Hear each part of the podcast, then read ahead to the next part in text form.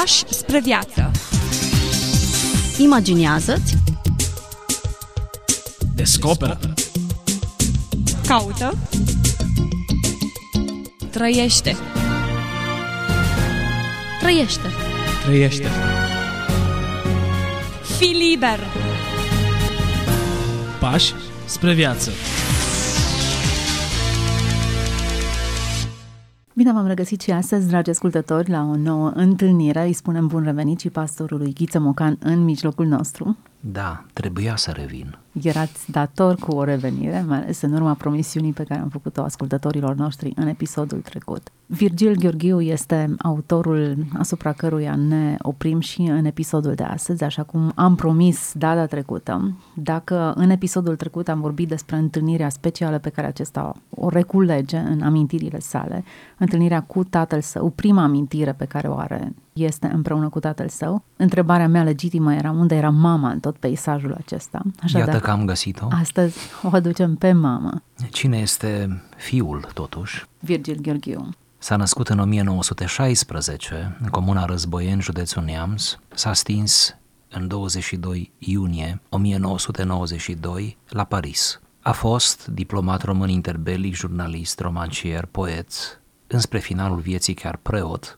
în orice caz un reprezentant de seamă al românismului. Nu am zis al României ca să nu sune poate prea rece, prea oficial, a românismului, pentru că a purtat în sufletul lui această savoare a istoriei neamului său, a bunătății uh, românilor, a uh, felului specific de a fi român în istoria lumii și a scris despre asta. A scris atât de bine și de pitoresc și de frumos încât chiar când povestește despre el, despre copilăria lui, tinerețea lui, chiar viața lui adultă, când povestește despre părinții lui sau despre rudenii sau apropiați, o face prin prisma aceasta patriotică, prin această lentilă patriotică. Și nu e nimic ironic aici în cuvântul patriotic. Ne oprim asupra unui volum autobiografic în care, cu un limbaj extrem de pitoresc, cu poezia de care, pe care o stăpânea, Recomandăm întreaga carte a ascultătorilor. ne oprim doar asupra câtorva paragrafe, așa, menite să deschidă gustul spre lectură oricăruia dintre cei care ne urmăresc în aceste momente. Așadar, mama este în prim plan, am găsit un paragraf în care autorul descrie relația cu mama sa. Acest paragraf este un decupaj dintr-un paragraf mai amplu dintr-un capitol al cărții pe care doresc să îl prezint, da, ca și context, situația în care mama îi comunică un adevăr dureros pentru inima lui de copil. El pe atunci avea vreo 8 anișori. Când mama îi spune despre un incident de la nașterea lui, de după nașterea lui, în care a fost implicat tata. Tata, nota bene, un preot vrednic, la a treia generație de preoți în localitate și care, de fapt care era incidentul, doar îl voi spune, nu intrăm în detalii, cine cunoaște istoria sau vrea să știe mai mult poate afla, nu s-a grăbit să declare nașterea lui la primărie, cum am zice noi. Și nu s-a grăbit din cauza unei frici și a unei temeri justificate într-o oarecare măsură, adică obiceiul stăpânitorilor de atunci să ia copiii sănătoși și să-i facă într-un fel copii de trupă, cum am zice noi acum, și uh, în felul acesta să rămână posibil fără copil. Acum, uh, faptul acesta în realitate se petrecuse în generațiile de dinaintea tatălui său, dar frica a rămas. Și a împins momentul declarării copilului cât a putut de mult. Cât a putut de mult înseamnă câteva zile, de fapt. Până când s-a aflat, până când jandarmii au venit, l-au închetat pe tata și tata a trebuit să-l declare, dar l-a declarat la o dată ulterioară decât data propriu-zisă a nașterii. Asta se întâmplă și în vremuri mai recente. Ei bine, mama îi povestește fiului această întâmplare, sigur, acuzându-l cu acea acuză blândă sau legitimă a oricărei soții față de soțul ei, acuzându-l cumva pe tata înaintea copilului că nu te-a declarat la naștere. De aici o întreagă discuție, de aici se declanșează în inima copilului dorința de a afla adevărul, îl confruntă pe tata, chiar și confruntarea cu tata după această discuție cu mama e interesantă, e de citit, lăsăm ascultătorii să uh, savureze deliciul acelei, uh, acelui dialog, iar după ce îi comunică acest adevăr, autorul Virgil Gheorghiu tocmai ne furnizează în câteva fraze un portret al mamei. Mama avea o fire asemenea fierului roșu, care arde în rană, dar care vindecă rana. Mama mea era făcută parcă numai din rigoare și cum viața nu e cu putință în această stare de puritate, mama mea s-a refugiat în lumea rugăciunii și a poeziei. S-a înălțat la cer pe scara credinței, o credință curată și fină ca un fir de mătase. Mama mea alcătuia rugăciuni, imne și cereri de o frumusețe arzătoare și cerească. Inima ei era un altar de unde se înălțau neîncetat, ca o tămâie, cu mireasmă plăcută, rugăciuni prea curate către cel prea înalt. În nopțile cu furtună, când zăpada transforma munții din Petrodava într-un iad cu flăcări albe, Mama punea în toate ferestrele lămpi aprinse pentru nefericiții călători surprinși pe cale de vremerea și în toate nopțile scria pentru ei rugăciuni mărețe. Pentru a-i scăpa de la moarte, în unele primăveri se ruga de asemenea pentru mugurii și florile de cireș înflorite prea devreme și căzute înghețate, asemenea copiilor născuți și morți prematur. De îndată însă ce cobora de pe scara ei de mătase și poezie în lumea pământească, la prima atingere cu aceasta se rănea sau îi rănea pe ceilalți. Din pricina diferenței de nivel dintre universul ei pur, absolut, și universul pământesc. Tot așa m-a rănit și pe mine, revelându-mi un lucru atât de greu de suportat. Ne oprim aici, deși pasajul e frumos în continuare și uh, exact ce ne propunem să trezim gustul spre lectura ascultătorilor noștri, sperăm să se întâmple. Iată o descriere a mamei, după ce în episodul anterior autorul descrie prima imagine pe care și-o amintește din uh, seria de amintiri pe care o are. Imaginea tatălui a plecat uimit asupra sa. O imagine ideală și ideatică în același timp, un concept pe care îl introduce în dimensiunea relației lui cu Dumnezeu. Iată că pe acest făgaș apare mama. Mama o sfântă. Nici mai da. mult, nici mai puțin decât o sfântă. Tatăl o icoană, iar mama sfântă. Mama o sfântă. Deci eu zic că ies bine amândoi. Acum, uh, poate că există detașarea aceasta, uitându-te în spate la părinții tăi, în mod special după ce au plecat, să idealizezi și să vezi lucrurile bune și rolul lor să-l uh, maximizezi. Nu mă îndoiesc că și acest lucru e redat. Cu toate acestea, în contextul acesta, descrierea mamei vine într-un moment extrem de critic. În aceasta îi comunică faptul că tatăl său nu l-a înscris la timp și îl comunică sub forma Într-un fel, da, într-un fel, mama imputând tatălui, deci soția imputând soțului, o anumită, cum să zicem, incorectitudine, mama fiind o ființă riguroasă, cum înțelegem, și corectă. Și tata trebuia să fie... Fie răloșit, cum descrie. Da. Mi se pare foarte sugestivă expresia. Și tata trebuia să fie un bărbat și trebuia să-și asume riscul, să meargă să declare că așa e corect, să declari uh, de dată ce s-a născut copilul, oricare ar fi riscurile unui asemenea gest. Da, pentru noi ar fi precoce la 8 ani să comunici în felul acesta unui copil. Probabil că în vremurile respective, dacă la 20 de ani erai tată, la 8 ani erai numai Puteai bun să primești de deja niște destăinuiri. Da. de acest gen. Um, în contextul acesta, mama ar fi interesant să subliniem rolul pe care îl joacă în, în povestea aceasta. Dacă de obicei mama e asociată cu blândețe, duioșie, sacrificiu, ei, aici mama e Complicitate altceva. cu copilul, nu? Într-un fel. Aici da. mama este altceva pentru cei care au avut mame dominante sau riguroase sau uh, foarte disciplinate și și-au impus, impus disciplina. Probabil că înțeleg foarte bine rândurile acestea. Da, probabil și ei le-ar fi scris, doar că nu aveau cuvintele potrivite. Cu siguranță că da. Bun, mama aceasta care e extrem de riguroasă și care taie în carne vie fără milă și spune adevărul pe nume. Asemenea e... fierului roșu. Care vindecă, într-un fel uh, îi scuză faptul că e atât de directă, e singura modalitate în care poți fi vindecat, confruntarea cu adevărul în dimensiunea aceasta. E bine, această femeie făcea rugăciuni, se ruga până și pentru muguri. Interesantă Superb. perspectiva aceasta.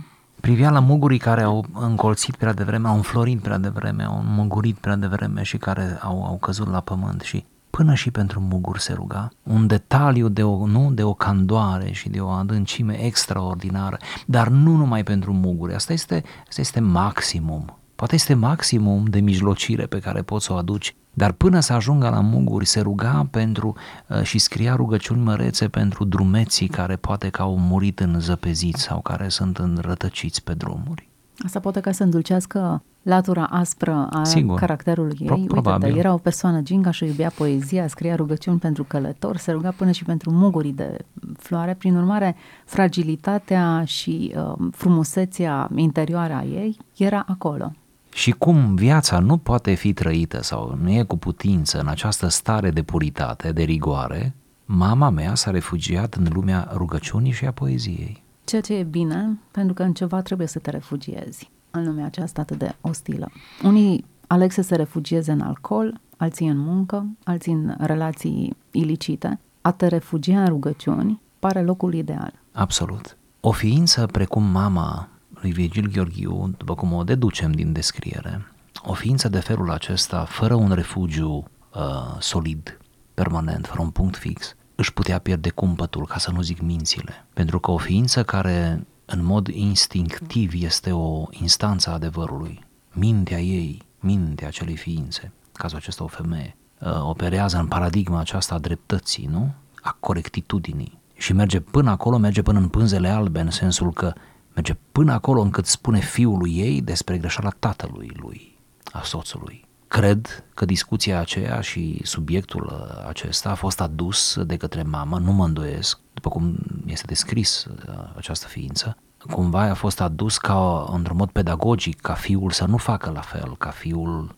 să, să fie corect, ca fiul să asume, ca fiul să nu comită greșelile tatălui. Ei bine, o astfel de ființă trăiește totuși într-o lume nedreaptă, într-o lume în care lucrurile uh, au o anumită întârziere, într-o lume în care oamenii nu sunt întotdeauna pe fază, într-o lume în care chiar nu găsești pe nimeni, nici măcar partenerul de viață, care să, să corespundă cu standardele tale, nu neapărat cu viața ta și tu îți impuți anumite lucruri, nu? Deci cu standardele. E bine, într-o astfel de lume, uh, nimic nu poate fi mai salvator decât rugăciunea și poezia. Îi rănea pe ceilalți, spunea el. Se rănea pe sine, dar îi rănea și pe ceilalți. Tot așa mă rănici și pe mine, spunea autorul, revelându-mi un lucru atât de greu de suportat. Cum te raportezi în trecut la rănile pe care ți le fac ceilalți? Iată aici o perspectivă aproape ideală, aproape că o lăuda pentru că l-a rănit sau că îi rănea pe i-a ceilalți. spus adevărul. A găsit rațiunea pentru care o făcea.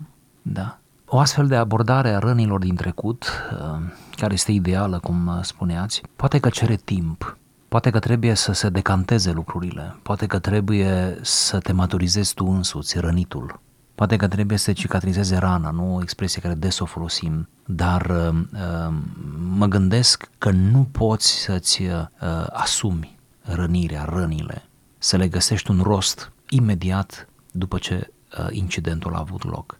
Mă gândesc că ai nevoie de experiență, să acumulezi tu însuți experiență ca să poți după aceea să găsești circumstanțe atenuante celui care te-a rănit. Ori, aș vrea să afirm asta, cred asta, nu pot să practic întotdeauna, dar cred. Cred că un om e cu atât mai înțelept cu cât găsește mai repede și mai plenar, mai bine, circumstanțe atenuante. În cazul altora, bineînțeles, nu în cazul lui văd un om ca fiind bun și înțelept în măsura în care poate găsi pentru toți care l-au rănit anumite motive, mai mult sau mai puțin reale, pentru care oamenii aceia au rănit și care conchide, eu am cunoscut astfel de oameni, eu însumi încerc să fiu un astfel de om, care conchide în definitiv, cel care m-a rănit, de fapt nu este rău, nu a fost rău, dar el a trecut printr-un moment greu care n-a știut să-l gestioneze. Își găsește după aceea lui însuși anumite, cum să zic, stângăcii, scăzăminte, eu nu am fost, poate că eu nu am știut bine să abordez lucrurile, poate că eu am căzut într-un moment nepotrivit, poate că eu nu l-am înțeles. Faptul acesta de a găsi circumstanțe părinților tăi, aici atingem o zonă sensibilă. Vă gândiți că sunt adulți astăzi, bărbați și femei, care ei înșiși acum sunt părinți și care au încă resentimente față de incidente de tipul acesta din educația primilor ani, din amintirile cu tata sau cu mama. Vă gândiți că putem să purtăm până la moarte în suflet astfel de, să le numim resentimente, cum să le numim, zone sensibile ale sufletului nostru, care apar da, într-un mod uneori usturător și poate tulburător, poate dramatic, chiar la vârste adulte, când părintele e bătrân, în vârstă, nu? Și noi suntem adulți. Și în momente cu totul banale putem să poate izbucni ceva, pentru că este ceva nerezolvat acolo. Virgil Gheorghiu prin ceea ce scrie își rezolvă lucrurile. El scrie ca să se ajute pe el. E într-adevăr de apreciat modul în care privește rănile trecutului și felul în care nu îi acuză pe ceilalți de rănile pe care le-a suferit în copilărie. Are o anumită candoare a scrisului în povestea aceasta. Nu vezi resentiment, reproșuri, doar justificări sau cel puțin circumstanțial justifică actul Sigur, în sine. găsește circumstanțe. Coborat de pe scara ei, mama, despre ea e vorba, de mătase și poezie în lumea pământească, la prima atingere cu aceasta se rănea. Nici cea mai mică undă de reproș aici, că mama trăia în sferele ei, că nu era cu picioarele pe pământ, că nu înțelegea realitatea, nu, nici vorbă. Ea trăia într-o lume atât de înaltă pe care noi nu o înțelegeam. Da, iar impactul, nu? Inevitabil, o rănea. Un exercițiu foarte util. Omul acesta scrie sau cel puțin se raportează, își, își pune toate aceste amintiri când spune că se apropie el însuși de pragul morții. E momentul cumva, cel puțin în acest stadiu, să-ți analizezi relațiile, să-ți rezolvi nerezolvatele și să te îndrepți altcumva dincolo. Ori omul acesta pare rezolvat pe deplin. Da, o senectute senină, o pregătire de trecere peste prag, iată, bine făcută, cu realism, cu multă exigență, cu multă poezie, cu multă metaforă, cu toate ingredientele puse împreună ca într-o sinfonie, astfel încât să sune bine și sufletul să-ți sune bine și să fii liber, să fii eliberat, el fiind, cum ziceați, cum el declară înainte de, de plecare. Asta poate fi o lecție și pentru oricare dintre noi când suntem înainte de plecare, mai ales pentru cei care au ajuns la senectute și când omenește vorbind lucrurile se îndreaptă spre acea destinație. Da, și în același timp, în exercițiul acesta de a premia lucrurile bune pe care le-ai văzut, atât în părinții tăi cât în oamenii care s-au sacrificat pentru tine, exercițiul acesta al recunoștinței te nobilează. Puțin mai devreme menționați atâția oameni nerezolvați, cu chiar dacă termenul pare aruncat, acesta cred că îi definește, cu experiențe pe care le reiterează, negative, aducând, adunându-le da. ca într-o salbă, o dezamăgire alături de cealaltă. Da, lucruri neînchise, neelucidate, da. Exact. Cercuri deschise. Formând o poveste atât de tristă și deprimantă, uitând toate beneficiile, tot frumosul poveștii, toată istoria unor oameni care au iubit, au investit, imperfecți, de altfel așa cum suntem oricare dintre noi. Idealizați de autorul nostru astăzi, oamenii, cineva spunea lucrul acesta, nu sunt așa cum sunt ei, ci cum îi vezi tu. Sigur. Ori fereastra aceasta prin care uh, Virgil ne aduce în, uh, în discuție, îl înnobilează și ne invită și pe noi să privim în termenii aceștia. Mai există un fragment, nu-l citim, vreau să vi-l povestesc, pentru că se potrivește aici, din aceeași carte. Momentul în care mama, ființă riguroasă, deja o cunoaștem. Eu o și văd. Mama îi zice, tatăl tău nu a vrut să te numești Virgil, dar cum a vrut să mă numesc?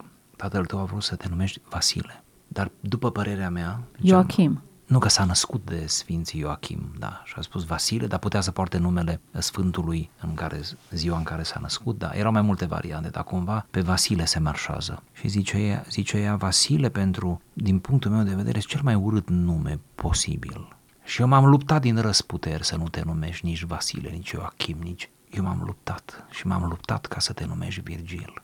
Virgil e altceva, zice, altfel sună, altă sonoritate. Sigur, mult subiectivist, dar câtă candoare. Virgil. Virgil e, a fost un poet antic. Virgil... Ea însăși poeta. da, da. Virgil sună bine. Și ascultați, într-o altă carte, nu în aceasta, o altă carte tot autobiografică, de fapt el are două cărți autobiografice, asta despre copilărie și încă una despre vârsta adultă, dar iară pornește și acolo tot din copilărie, se numește cum am, cum am vrut să devin sfânt. Și peste timp după discuția aceasta, dar nu la mult timp, deci era încă un copil, un adolescent, interiorizând el, conștientizând, teoretizând fenomenul, se gândește ce nume greșit mi s-a pus mie Virgil, că nu apare în calendarul creștin. Când și-a dat el seama că nu este, că este Gheorghe, este Maria, este, nu? Dar nu apare, nu apare Virgil în calendar și atunci s-a dus la tata, povestește în cartea asta, s-a dus la tata, că doar tata era responsabil, că mai știa de la mama. S-a dus la tata și i-a spus tatălui revoltat ce rău i-a făcut și cum de te-ai gândit tata să-mi pui preot și să-mi pui, să-mi pui numele acesta. Și tata se scuză într-un mod super față de el și îi spune că nu contează cum ne cheamă, contează cum trăim și numele noastre sunt scrise în cerul, nu în sensul ăsta, ci într-un alt sens spiritual. Îi explic, Bine, rămâne el lămurit, dar numai pe jumătate. Rămâne în suflet cu regretul că poartă un nume prea laic, prea păgân, în sensul care are legătură într-adevăr cu antichitatea, dar nu cu cea creștină. Și zice că după discuția cu tata în gândul lui pe care și l-a teoretizat după aceea a fost așa, ca el să-l asculte pe tata, că în final tata i-a zis, dacă atât de mult te afectează că te cheamă Virgil și că Virgil nu apare în calendar, fă-te sfânt, i-a zis, și vei fi trecut în calendar. Și atunci visul lui de atunci și până în, în, în, la moarte, de fapt, așa a spus că a fost. Cel mai mare vis al lui, dincolo de toate activitățile lui, în viața lui a fost să devină sfânt, ca să-și găsească și el un loc. Numele ăsta să fie așezat acolo. Frumos și simbolic da, în același în galeria timp. sfinților. Cum să faci ca să devii modelul de urmat? Da. Cum să trasezi niște tipare de comportament, de slujire, de credință, de da. umilință, în așa fel încât ceilalți să-și dorească să intre în pantofii da. tăi. Iar Virgil Gheorghiu reușește prin aceste două cărți, ca să facem o sinteză, reușește să-și premieze părinții. Acum eu întreb retoric, care părinți nu merită premiați? Părinții, Bună întrebare. Da, părinții sunt oameni. A fi om înseamnă a fi supus greșelii. Dar părinții sunt mari oameni prin actul actul acesta de educație parental, prin sacrificiile pe care le fac părinții. Chiar greșelile părinților totuși sunt greșeli răscumpărate, sunt greșeli într-o, într bine, într-o urmărire a binelui. Greșelile unui părinte nu sunt greșeli din răutate. Oamenii străini, străinii îți greșesc din răutate uneori. Părinții, cele mai mari greșeli pe care le comit ei, le comit în numele binelui, a crezului lor sincer, uneori naiv, că așa trebuie, că așa e bine. Ehm, și uh, părinții, cum experiența o dovedește a fiecăruia dintre noi, noi înșine deveniți părinți acum. Părinții sunt disponibili cu o inimă, cum să zic, mlădioasă și uh, atentă, plină de dragoste, să-și regrete greșelile, uh, să aducă acțiuni reparatorii în plan emoțional. Deci părinții sunt un material bun, asta încerc să spun. Dacă este să privim lucrurile pe ansamblu, greșelile părinților nu sunt simple accidente. Ele ne formează. Ele fac parte dintr-un alt plan. Oare nu tocmai aceste limitări ne determină nouă tenacitate într-un anumit domeniu? Oare nu tocmai aceste limitări ne formează pe noi ca indivizi? Sigur. Exigențele lor, disciplinarea lor. Chiar fricile lor. Fricile lor, da. Îngrijorările lor pentru noi, uneori peste măsură. Uneori fără nicio legătură cu realitatea. Pentru că până la urmă ce este un părinte dacă nu un pachet de îngrijorări? Un pachet de griji și de frământare. Ce este părintele? Păi un părinte este cel mai viu element din univers. E viu, e dinamic. Un părinte uh, nu are vreme să doarmă. Să-și, înțelegeți cum zic, să doarmă, în sensul acum simbol. Și la propriu uneori. Da, uneori și la propriu, da. El, nu, el nu are vreme, el și când doarme, nu doarme. Un părinte este cel mai viu element de pe Terra, un părinte. Așa plin de slăbiciuni cum e. Asta e un părinte. Un părinte creștin, credincios, Păi ăla, ăla se stinge din viață rugându-se pentru copii. Ce vârstă au copiii nu contează. Sunt cu copii, cu nepoți, copiii cu nepoți. Nu contează. El se roagă până în ultima clipă a vieții lui. Deci un părinte trăiește cu copilul în inimă, chiar dacă copilul poate uneori să și-l scoată din inimă sau temporar sau, mă rog, dar un părinte nu poate. Uneori și părintele ar vrea, numai că el nu poate. Încă un lucru important de menționat e că chiar în uh, vulnerabilitate, în slăbiciunile lor părinții. Cum spuneam puțin mai devreme, această limitare e formativă pentru copil, dar cred că în același timp ar trebui să ne admitem și noi, în calitate de părinți, că da, greșim, de maximum cât putem fiecare, greșim, însă chiar și greșelile noastre pot fi răscumpărate și își găsesc până la urmă rostul în tot procesul acesta de formare a unui nou individ. Sigur. Ne eliberează lucrul acesta. Da.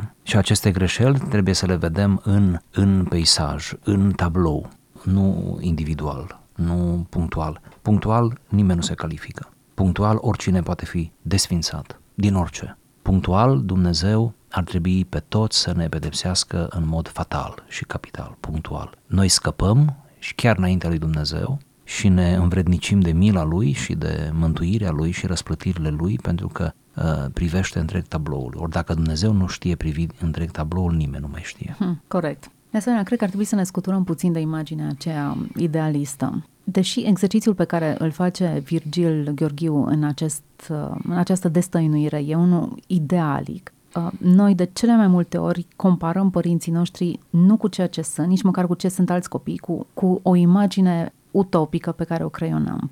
Părintele permisiv ar fi trebuit să fie mai rigid în imaginea noastră. Cel rigid e mult prea rigid, ar fi trebuit să fie mai îngăduitor. Ori acest părinte monstru construit de imaginația noastră nici n-ar exista, nici n-ar fi putut să funcționeze în orice formă ar fi fost, până la urma urmei tot denaturat ar fi reușit să fie ar trebui să ne dezbrăcăm de această exigență a judecării părinților noștri. Care este artificială, nu? Exact. Și ar trebui să îmbrăcăm această haină a recunoștinței, pe care Virgil o îmbracă cu foarte multă noblețe. Și Virgil ne mai învață că părinții trebuie luați așa cum sunt. Exact. Nu trebuie să-i, să-i facem din condei alții, nu. Pe aceștia îi luăm uh-huh. și îi încondeiem pe aceștia. Și atunci pornim de la fapte reale, iată, fapte reale, și apoi brodăm, apoi așezăm veșmintele recunoștinței și ale înțelepciunii și ale bucuriei. Apoi, da, așezăm pe personaje reale, pe povești reale, pe realitate. Cumva, cred că asta face Virgil. El nu-și inventează părinții, nu-i corect să spunem că îi inventează.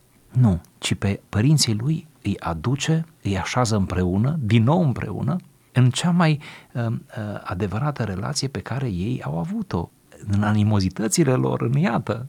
Erau oameni reali, carne, da. sânge. Suntem la finalul discuției noastre, o discuție frumoasă despre, iată, o mamă exigentă, poetă, sfântă, care se ruga până și pentru mugurii de floare, care croia rugăciuni pentru călătorii rătăciți. V-a plăcut asta păsa. cu mugurii de... Da, da, și nu cred că întâmplător aduce acest detaliu. E un, un fapt mărunt, te rogi pentru o furnică. Ei bine, furnica aceea e importantă în, toată, în tot ecosistemul, dacă o luăm da. așa. Cred că rugăciunea ei avea o logică. Uh, da, îi păsa de recoltă, îi păsa de ce se întâmplă, nu doar mentalitatea agrară era, ci era poate și empatia unei femei care, pe de altă parte, era ca fierul înroșit, tăia în carne vie, adică spunea adevărului ori pe nume, oricât de dureros ar fi fost. Un portret pitoresc, destul de bine realizat din Condei, dar um, care ne transmite nouă câteva adevăruri simple pe care ar fi bine să ni le asumăm. Uh, relațiile trebuie rezolvate. Sigur. Și pentru cei care încă mai avem părinți, uh, să învățăm lecția, dar aș zice chiar mai mult, pentru cei care nu mai au părinți, în sensul acesta fizic, în lumea aceasta. Da, în lumea aceasta. În cei care nu mai au părinți, iată că se poate și post-mortem. Scrie frumos despre da, ei. Scrie sau măcar gândi frumos despre ei sau uh, măcar citi astfel de cărți și fiecare să-și imagineze pe mama, pe tata. Mulțumesc foarte mult pentru încă o incursiune într-o carte care ne-a îmbogățit și pe care ar fi bine să o lecturăm. Virgil Gheorghiu a fost autorul acestei cărți, Tatăl meu, preotul, o carte autobiografică în care am descoperit lecții semnificative de viață. Rămâneți mai departe alături de noi. Dumnezeu să vă binecuvânteze!